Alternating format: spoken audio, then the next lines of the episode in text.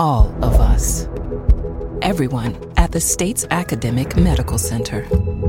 All working together to deliver complete care now and for generations to come. All over the state, including hospital and clinic locations from the Delta to the Gulf Coast. All for one reason. You, the University of Mississippi Medical Center. All for your health. This is an MPB Think Radio podcast.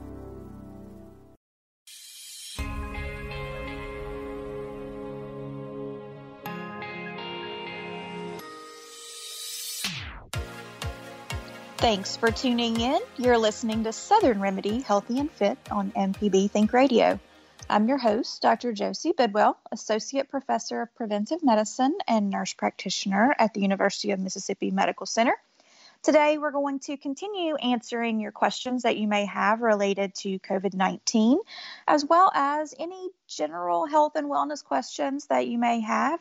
We can take those as well. Our number is 1-877-MPB-RING, 1-877-672-7464.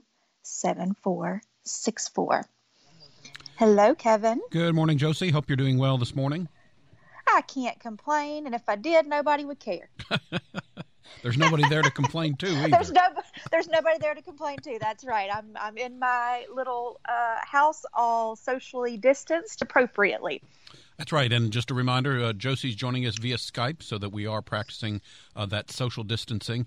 A couple things I wanted to start off with, being a little bit executive privilege, I call it, as the producer of the show.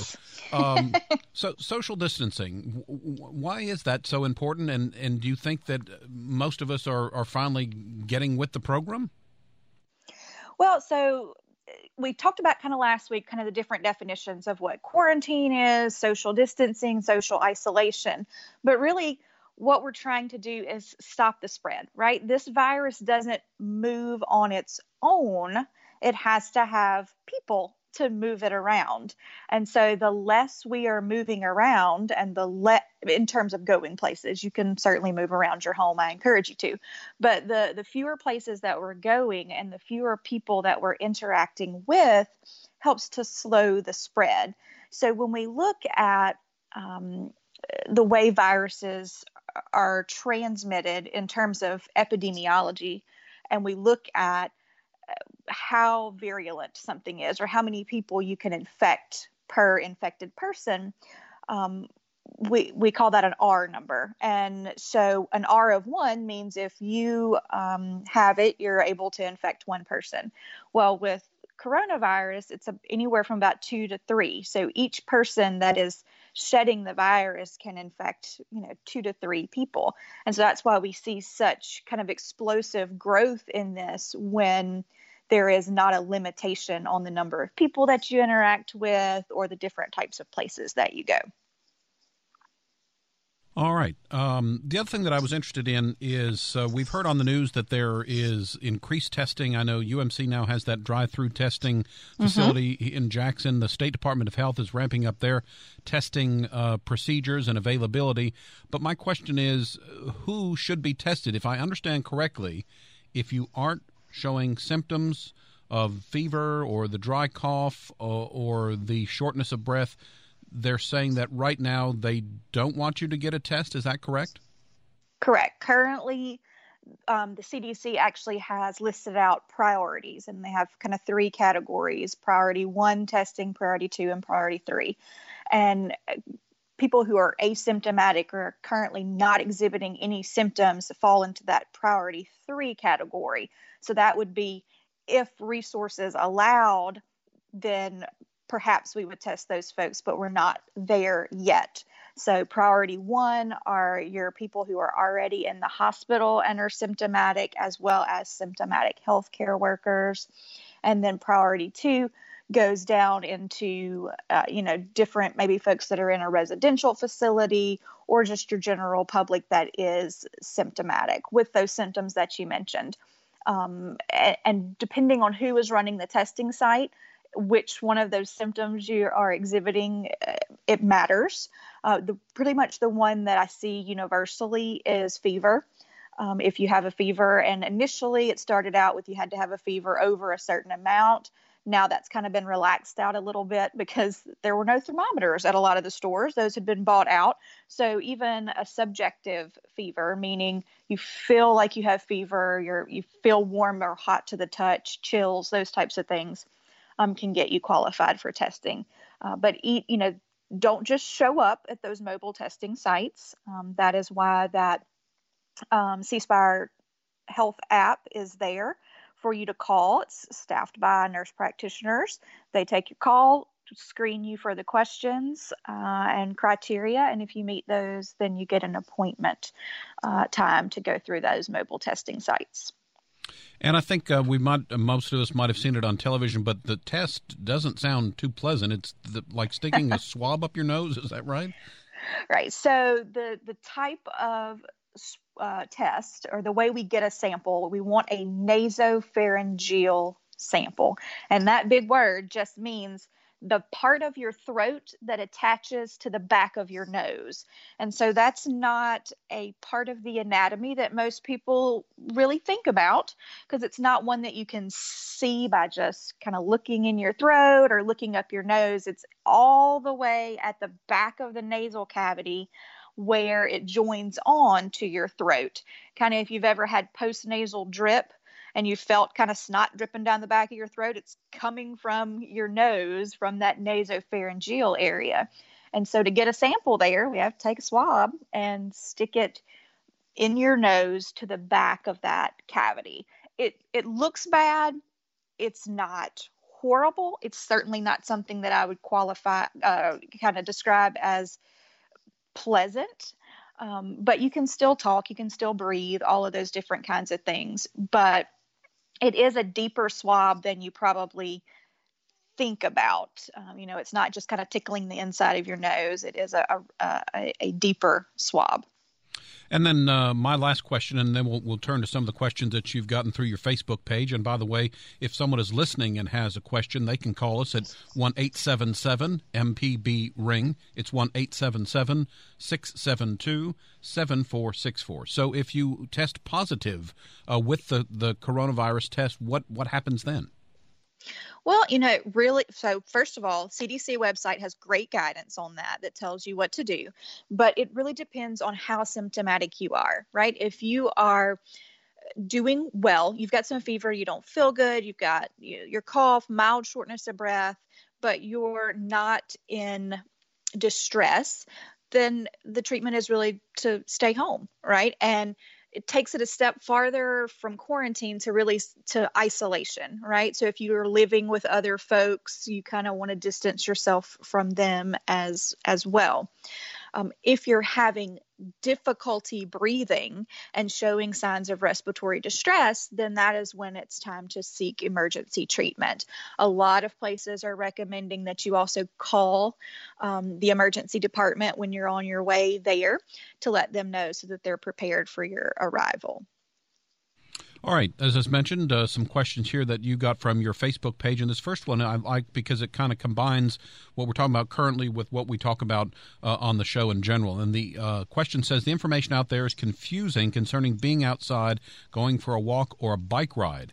Are the current recommendations to not do those activities? And I think I know the answer, but go ahead, Josie. I bet you do. The answer is outside is not closed. So it is fine to go outside. We do want to pay attention to where we're going and who we're interacting with. So if you normally ride bikes as part of a bike group, then that's not something that we want you to do. But absolutely going for a walk or a jog or a bike ride in your neighborhood and maintaining the appropriate distance between folks, which is at least 6 feet, then that's fine. And I encourage you to do that. Even just going outside and sitting and getting some sunshine, just being out of your house is important for mental health. We want to make sure that we are knowing what time of the day it is. That helps us to set a good sleep pattern. And so if we're inside in front of the television all day long and we're not paying attention to anything going on outside, it's hard for our body to know what time of the day it is. So getting outside and getting exposed to some sunshine is never a bad idea. What about if a park has a playground? Again, you know, close proximity is one thing, but there's nobody there. Is there a worry about the germs, the virus being left on the metal bars, the monkey bars, the jungle gyms, that sort of thing? Yeah, absolutely. Most places, if a park is still open, then the playgrounds are closed. I think the first week we really did questions about COVID. Somebody asked about stability of the virus on different surfaces. And we were really working on, the best information that we had at that particular time. Of course, the JAMA, the Journal of the American Medical Association, has released new information about that, 24 hours on cardboard, 2 to 3 days on, stainless steel, that kind of stuff. And we have to keep in mind that that information is, of course, obtained from controlled situations in a lab. And so what effect does sunshine, humidity, moisture, all of those different things have on that? I don't think we know at this point. If we do, I haven't read it. I haven't seen it. It hasn't come across my news desk yet. So I would call that non-essential in terms of playing on playground equipment, and just stick to playing yourself, take a ball with you and throw it around, those kinds of things, and avoid those playground equipments. I'm Dr. Josie Bidwell, Associate Professor of Preventive Medicine and Nurse Practitioner at the University of Mississippi Medical Center. Thanks for listening to the Southern Remedy Healthy and Fit podcast. If you have a question, you can email fit@mpbonline.org or leave a comment on my Facebook page, Healthy Habits with Josie. For ongoing information on staying healthy and fit, subscribe to the podcast using your favorite podcasting app.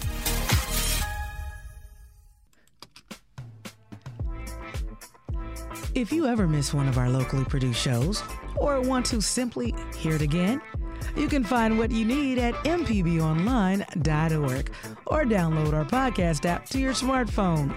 MPB programming is on your schedule at mpbonline.org.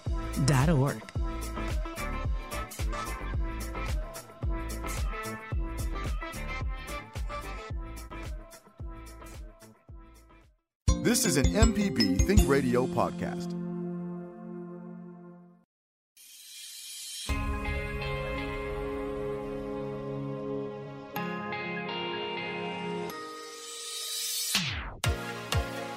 This is Southern Remedy Healthy and Fit, and I'm your host, Dr. Josie Bidwell, Associate Professor of Preventive Medicine and Nurse Practitioner at UMMC. And we're answering your questions today about COVID-19, as well as other questions about how to stay healthy and fit.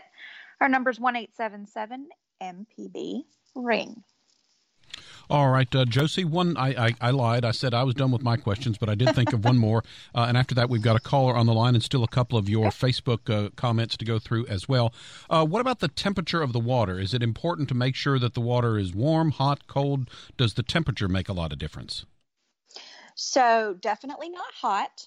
When we use super hot water to wash our hands, it actually dries the hands out more, which can lead to cracking, which can then lead to infection, not from necessarily coronavirus, but skin infections if we're breaching the integrity of the skin. But warm water does lather better. It means you make more bubbles, and the more bubbles you make, the more kind of germ trapping capability that it has to help break down the protein layers in viruses and germs and help remove them from the hands. So nice warm water. Although if you don't have warm water, all you have is cold water, doesn't mean don't wash your hands. Still wash your hands, use what you have, but warm water does lather better. And so, some other tips and tricks with hand washing or hand hygiene, which there's lots of videos floating around Facebook and Instagram and YouTube on proper hand hygiene and how to wash your hands. They're great, making sure that we wash them for 20 seconds. So, singing happy birthday twice, or there's lots of memes out there with different songs that you can sing for that. But some of the things that I don't see covered that we're taught as nurses are also important. So while hand washing is great, we also want to limit the amount of germs that can stick to our hands to start with. And so there are certain things that increase the amount of things that would stick to you, right? And one would be if you have on a lot of jewelry, right? If we have on rings that have a lot of stones and facets and nooks and crannies and filigree on it, that can hang on to things. So that's why most nurses kind of leave those things at home. Or you may see them sometimes pinned to people's scrubs especially during cold and flu season. I actually wear one of the silicone bands because it's just much easier to clean. Although right now I don't have on any. I've taken all jewelry off so that there's nothing extra for anything to stick to. The other is fingernails. While pretty nice long fingernails can be cute, they can also trap germs. And so keeping your nails short helps as well. When I was in nursing school, we weren't allowed to have anything past 1/4 of an inch past the end of our finger. So that's kind of a good rule of thumb.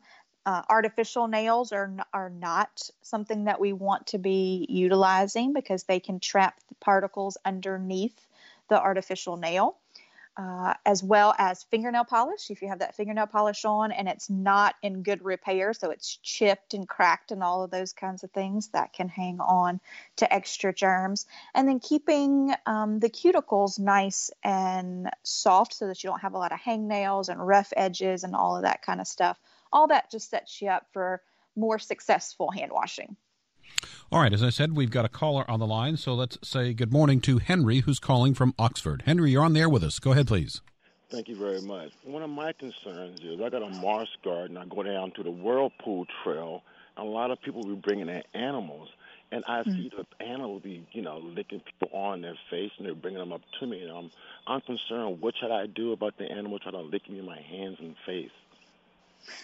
I mean, I would just kind of back away from that situation. You're in control of that situation. Animals are not considered, or dogs in particular, are not considered transmitters of this virus. But I hear you. I don't necessarily want somebody's dog licking all over me either.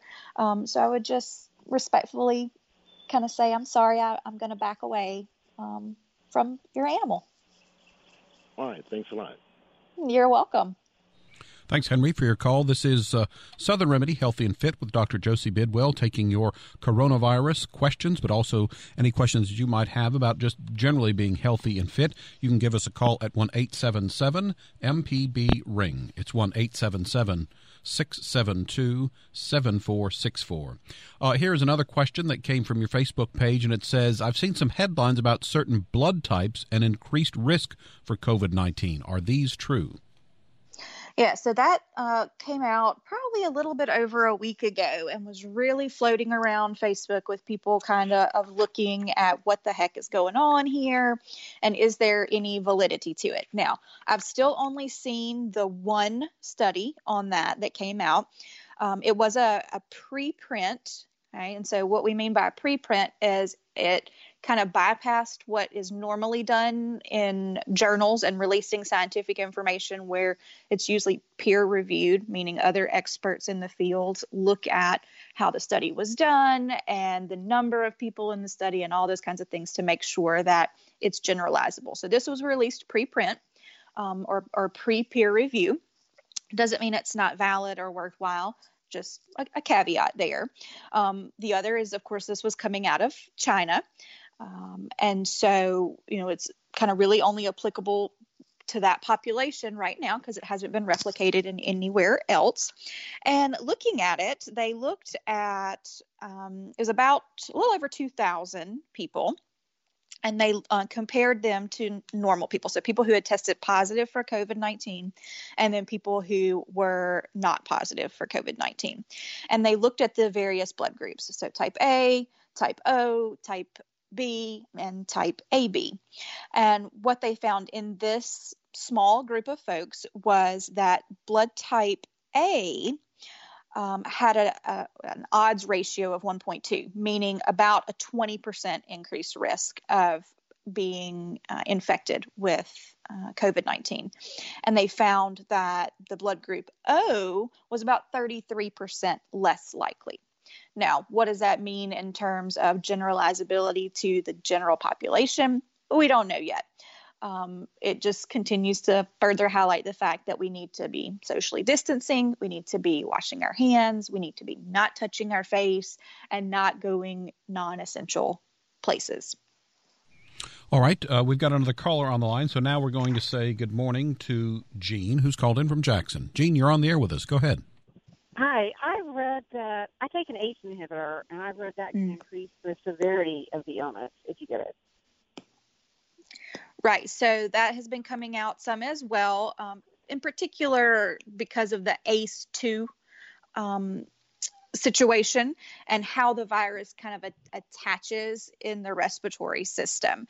So the research is still evolving on that. So right now there's not any clinical indication to stop an ACE inhibitor or an ARB on anyone, because we just don't know enough about it yet. But you will see that kind of floating out there in the media, and something that absolutely scientists are looking at, but nothing to say we should stop those things currently. Okay, thank you. You're welcome.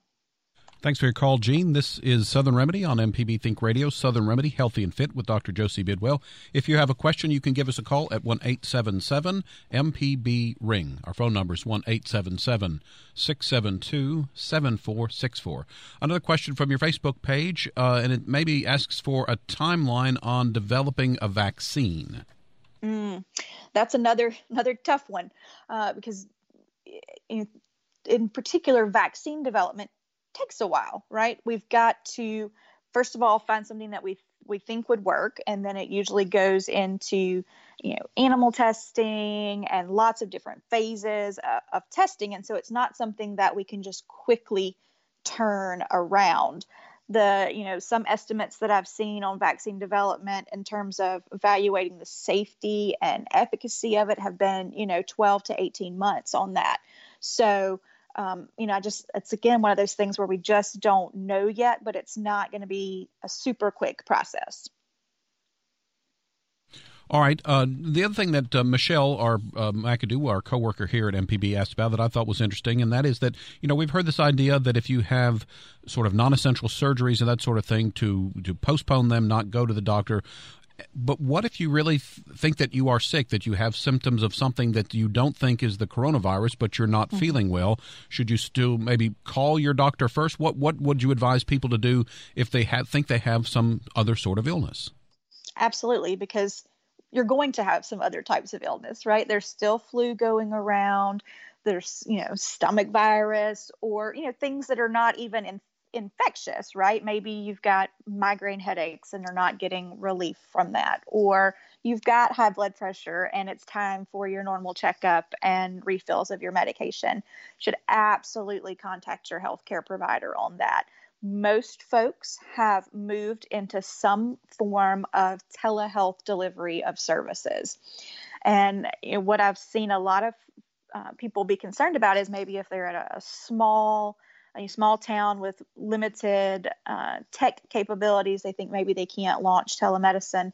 But nationally, the laws and restrictions that we've had on what qualifies as telehealth have been relaxed. And so even just a telephone visit, so just audio only, is covered by a lot of different insurers. And so that's something that almost every healthcare office has, is a telephone to be able to evaluate symptoms over the phone.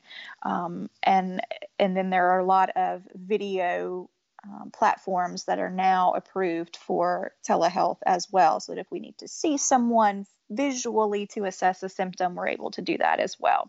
So by all means, contact your healthcare provider for further direction on your symptoms. All right, let's get one more in before the next break, and this one is right up my alley, especially after I play tennis at night. Generic Advil, Tylenol, arthritis, or Aleve, what works best for minor aches and pains? Well, it's a very heated topic, and a lot of folks, because everybody has their favorite, and they're, fundamentally a little different, right? So Aleve is the brand name for naproxen. And Advil is ibuprofen, which is also the same thing as Motrin. And then Tylenol is acetaminophen, right? And so your Aleves and your Motrins and Advils, those fall into a class of medicines called NSAIDs, or non-steroidal anti-inflammatory drugs, whereas Tylenol is technically not considered an NSAID. And so for a lot of people, especially folks that have a lot of inflammation going on, they feel like the Aleves and the Advils work better for their pain. And so they prefer to take those, which is fine. Myself, I'm completely allergic to the NSAID group, so that's not an option for me. So Tylenol is my only go there. I will say that, you know, these are all over-the-counter medications, and just because something is over-the-counter doesn't mean it's risk-free. Your NSAIDs, or those Motrins and Aleves, do have the potential to irritate the stomach lining and cause ulcers in the stomach. So you want to be careful with those, especially if you have a history of gastric ulcers. So I usually always encourage folks to eat with those and to take the lowest dose that is effective. And then Tylenol, you know, there is a limit on the amount of that you should take in a day as well, because it can cause some liver issues if you overconsume Tylenol. So they're not benign medications, but whichever one works best for you and is not contraindicated for some other health reason that you have is fine to take for your minor aches and pains. I'm Dr. Josie Bidwell, Associate Professor of Preventive Medicine and Nurse Practitioner at the University of Mississippi Medical Center.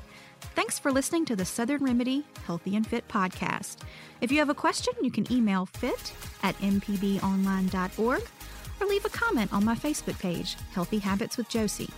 For ongoing information on staying healthy and fit, subscribe to the podcast using your favorite podcasting app.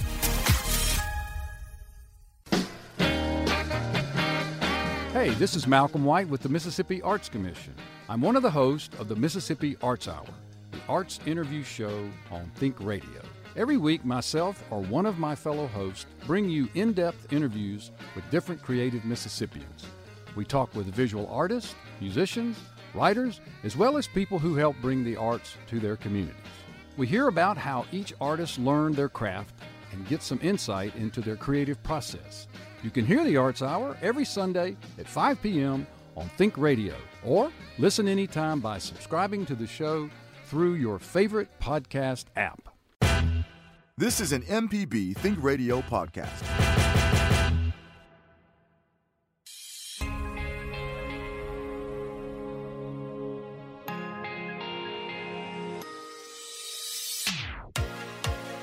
You're listening to Southern Remedy Healthy and Fit, and I'm your host, Dr. Josie Bidwell.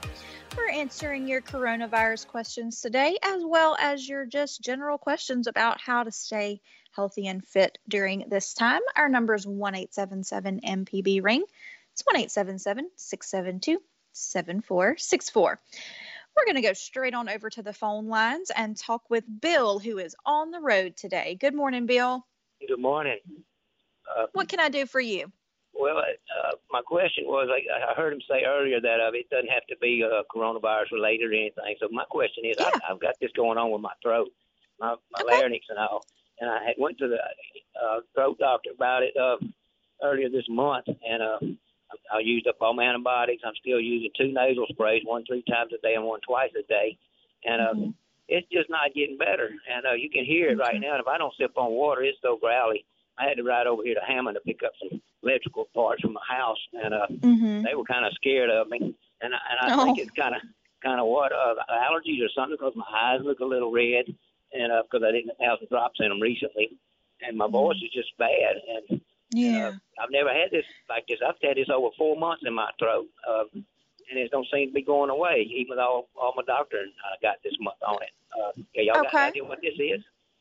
So it started about 4 months ago, correct? Yeah. And started as just kind of the hoarseness or other symptoms? Just hoarseness. And if I don't exercise my voice or sip some water or something, or lemon juice or something, it almost doesn't work at all. And when did you first go to the doctor about that? It was at the 1st of March. Yeah. And you saw a regular doctor or an ear, nose, and throat doctor? Ear, nose, and throat doctor in Macomb. Okay. In Macomb. Okay.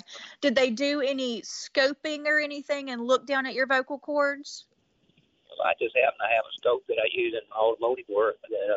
I poked down my throat and looked at it, and I went to him after I saw it because it looked like something growing on the back wall of my throat. I couldn't see way down in there, but I saw it and it scared me. It looked like a formation of something, like pus pockets or something, but a honeybee hive or something like that. But he looked down at it with I hadn't had a doctor stick a popsicle stick down my throat 40-something years, but he looked out in there like that. And I don't know. It just didn't fix it. Antibiotics didn't fix it. And you had some antibiotics and some nasal sprays and that kind of stuff? Yeah, and I'm still taking the nasal sprays. The antibiotics are gone. Okay. And he had a steroid in there, too. And it's been gone. Okay. So, and it didn't get better at all with any of those treatments? Well, my dried up. It's not like sinus strain. I thought it was sinus strain, and I'd wake up like that into my vocal cords would just be coated. I couldn't hardly swallow a pill. It was just so sticky. And, I don't know what's going on. Okay. Do you have heartburn or acid reflux at all? No. They asked me that, and I don't try to swallow real hard to aggravate it, make me have a sore throat, because that stuff don't just swallow down. I just kind of sip water. Yeah. I ask because sometimes at nighttime when we're sleeping, if that acid kind of is refluxing back into the esophagus, it can irritate the vocal cords, and that can be one of the things that we see with kind of prolonged hoarseness.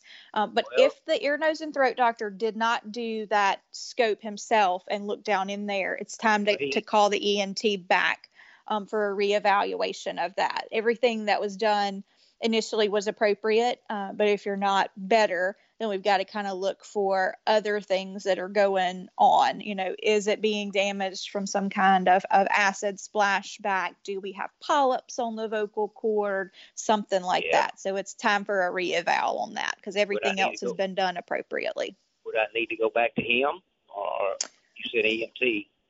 Yeah. I mean, if you are comfortable with that ear, nose, and throat doctor and you have a good relationship with them and they're already treating you, that would be probably the easiest place to go back and be seen. But give them a call first because they may be doing things by telehealth or maybe doing only urgent visits currently. They are so busy in there. I know. The first time because they was putting people ahead of me and I had an appointment and I've been there 40 minutes. People still coming in ahead of me and I left. I went back with a later appointment with it. But, yeah, well, I guess I will. I'm just trying to hang in there with this because it's just horrible.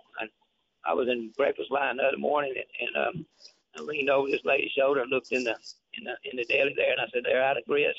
And she turned around and looked at me. She said, I love your voice. I said, oh, my God. Oh, gosh. This is not my voice. But, okay. Well, thank you all so much. All right. We love y'all's show. Absolutely. But please make sure you get it taken care of because chronic hoarseness is something that we always want to make sure we get evaluated. Okay. All right. Thank you so much for your call, Bill, and stay safe on the road. All right. This is Southern Remedy Healthy and Fit with Dr. Josie Bidwell answering questions about COVID-19 and the coronavirus, but also any questions that you have about staying healthy and fit. You can give us a call at 1-877-MPB-RING. It's 1-877-672-7464. Another question from Josie's Facebook page, which, Josie, help me. My memory's bad at this age, but I think I remembered it's Healthy Habits with Josie. You are correct there, right. Kevin. I got my gold star for the day. That's right. Two good questions here. Let's do this one first. It says, after getting necessities at the grocery store, what should my routine be? Do I need to wipe down all the groceries? What about fresh veggies and fruits? That's an excellent question. And there's actually a really good YouTube video going around by a physician who's showing you how to kind of clean those things. But just like I mentioned earlier in this show, you know, we've got this kind of new information about how long the virus survives on cardboard and plastic and those kinds of things. Now, the caveat to that is survival of the virus does not necessarily mean that it has great infective properties, right? And, you know, the longer it stays on the material, the more of the virus that will kind of die off there. But it is prudent to pay attention to what you're bringing in your house and how you're handling those things. So, you know, aside from making sure that you're washing your hands when you leave the grocery store, when you unload those groceries, you know, think about kind of keeping them all in one particular area. For me, I unload my groceries in the garage and things that I don't need right now.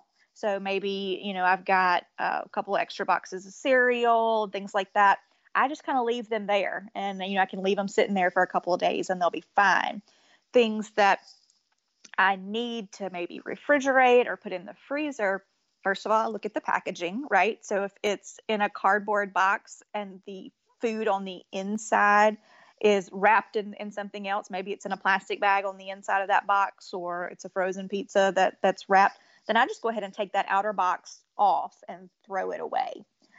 If it's something that has to stay in the package that it's in, then just give it a wipe down, right? So a wipe down with a Clorox wipe, a disinfectant wipe of some nature, and let that dry, and then it's kind of good to go on that. Now, fruits and vegetables, the latest guidelines on those are that you wash them the same way you would always wash your fruits and vegetables. So not really having to do a whole lot of anything different there, but just make sure that you're washing them with clean water and that you're giving them some friction, right? So maybe a veggie brush, a cloth, something like that, to really try and get any surface dirt and germs off of it there, and then dry them up and use them.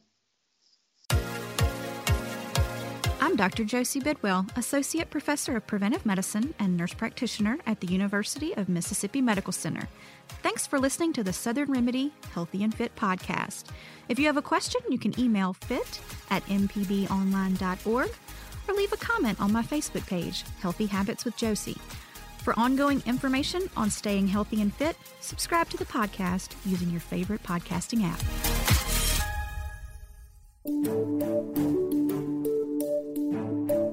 Hi, I'm Dr. Jimmy Stewart, Professor of Internal Medicine and Pediatrics at the University of Mississippi Medical Center. On the original Southern Remedy, we answer questions about all aspects of your health and share some of the latest medical information in the news. You can listen to the show on Wednesdays at 11 on MPB Think Radio, or you can subscribe to the podcast by searching for Southern Remedy on your preferred podcasting app. This is an MPB Think Radio podcast.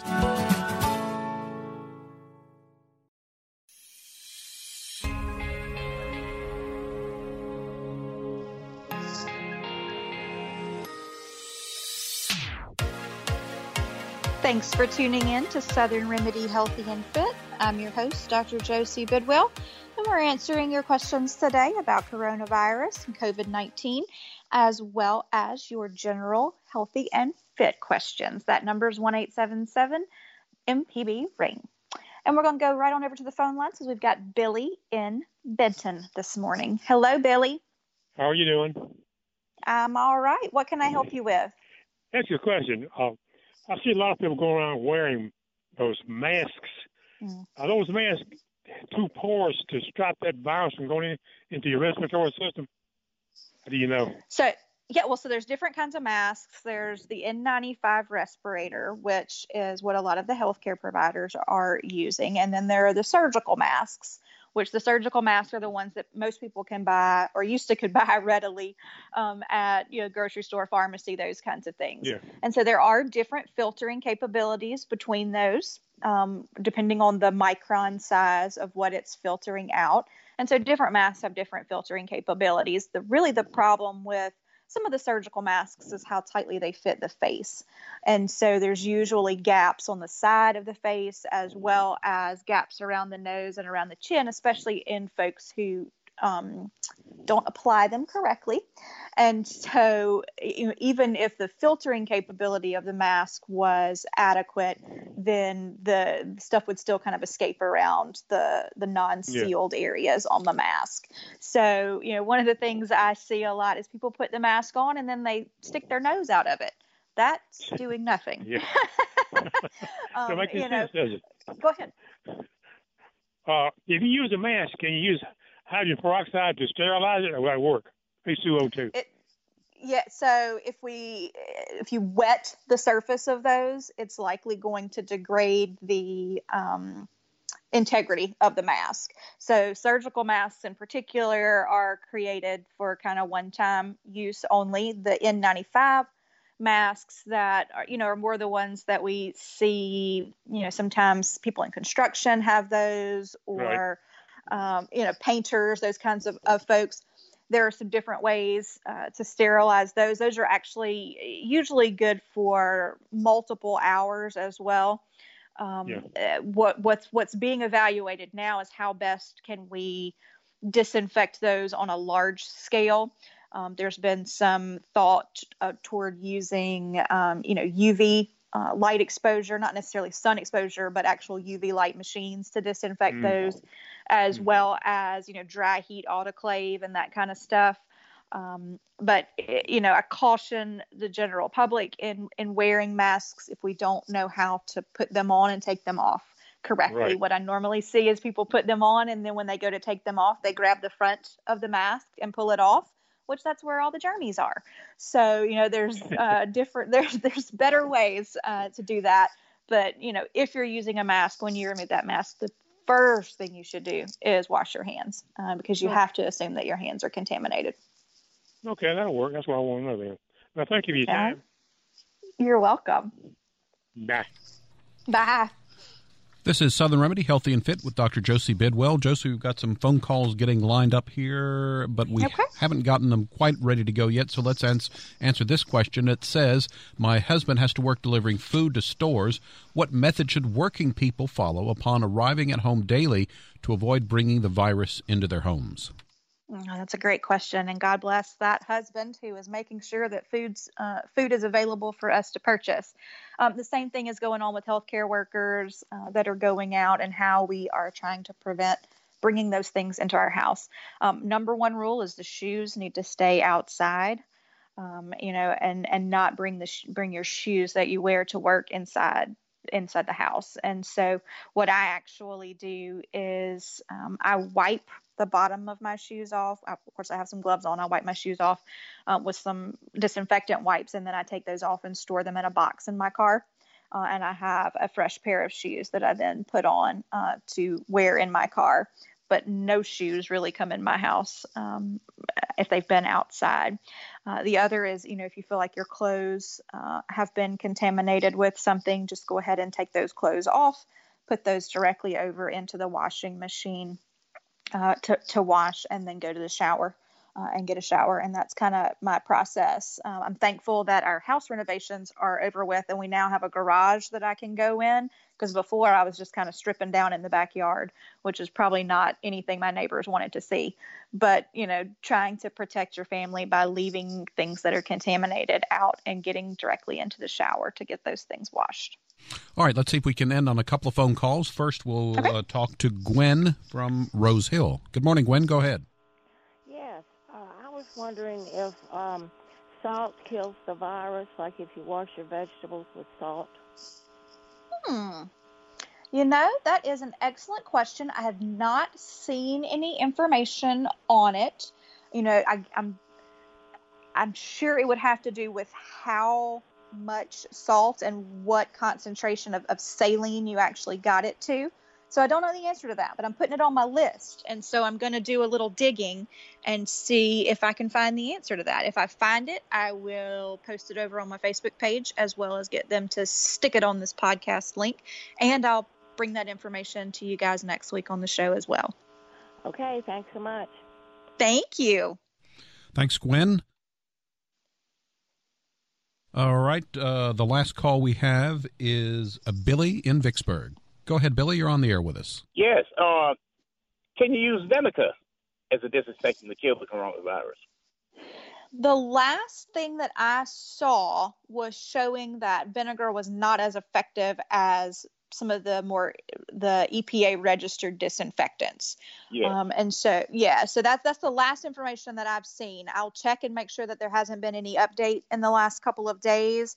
But as far as a household cleaner, of course, not that we're applying to food, but diluted Clorox, there's a dilution recipe for that on the CDC website, as well as your Lysols and those types of things that have an EPA designation for killing coronavirus are your standard go-tos. Yes, thank you so much. You're welcome. All right. Bye-bye. Bye. Have a good day. We've had a lot of callers named Bill or Billy today, Kevin. The Williams of the world are out there wanting to be informed. That's right. That's great. All right. So got about 2 minutes left. And I don't know, this might seem like kind of a crazy question, but do viruses serve any useful purpose? Oh, gosh. Kevin, why you got to throw that at me? I'm going to go off the top of the hand and say disease-causing viruses are not really something that we want to spread around. I'll have to ask my super smart science husband, because he is a research scientist, if viruses have any beneficial part to his world, which they may. The other thing that's interesting to me is that apparently the viruses are very good at adapting and mutating, and isn't that, how, like with the flu, isn't that why we have to have a different flu vaccine every year, because the virus tends to adapt so that it can continue to thrive? Right. So we have different mutations that occur so that it can infect things differently. So that's usually when we have the word strain, that's thrown around a lot, that we have different strains going on. And so, we know a lot of the strains for the seasonal flu. We don't always know which strains are going to be prevalent in any particular flu season. That's why there are epidemiologists and virologists that are looking at patterns across the world to see what is in circulation so that we can make the best estimate of what is going to circulate in that next flu season and then build the flu vaccine accordingly to that. All right. And then the final minute, let's say, why don't you, if you could, go through your quick tips again for proper hand washing. Yeah. So warm water, good soap, make a good lather on your hands, and make sure you hit all those parts of the hands, the palms, the back of the hand, in between the fingers, around the fingernails, around your wrist as well. Get in all of those places, rinse all the soap off, make sure we dry with paper towels, and then use a dry paper towel to cut the water off. Taking off any jewelry that we don't need, including watches if they're hanging on to stuff, and then making sure that our fingernails are nice and short, and that any fingernail polish we have on is in good condition. If it's chipped or cracked or anything like that, it needs to come off, because it's just helping to hang on to germs. I'm Dr. Josie Bidwell, Associate Professor of Preventive Medicine and Nurse Practitioner at the University of Mississippi Medical Center. Thanks for listening to the Southern Remedy Healthy and Fit podcast. If you have a question, you can email fit@mpbonline.org or leave a comment on my Facebook page, Healthy Habits with Josie. For ongoing information on staying healthy and fit, subscribe to the podcast using your favorite podcasting app.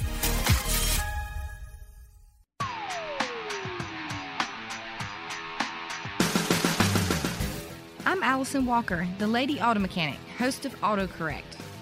If you're enjoying this podcast, try my podcast, AutoCorrect. We help steer you in the right direction with your car problems. Find me on any podcast platform or at autocorrect.mpbonline.org.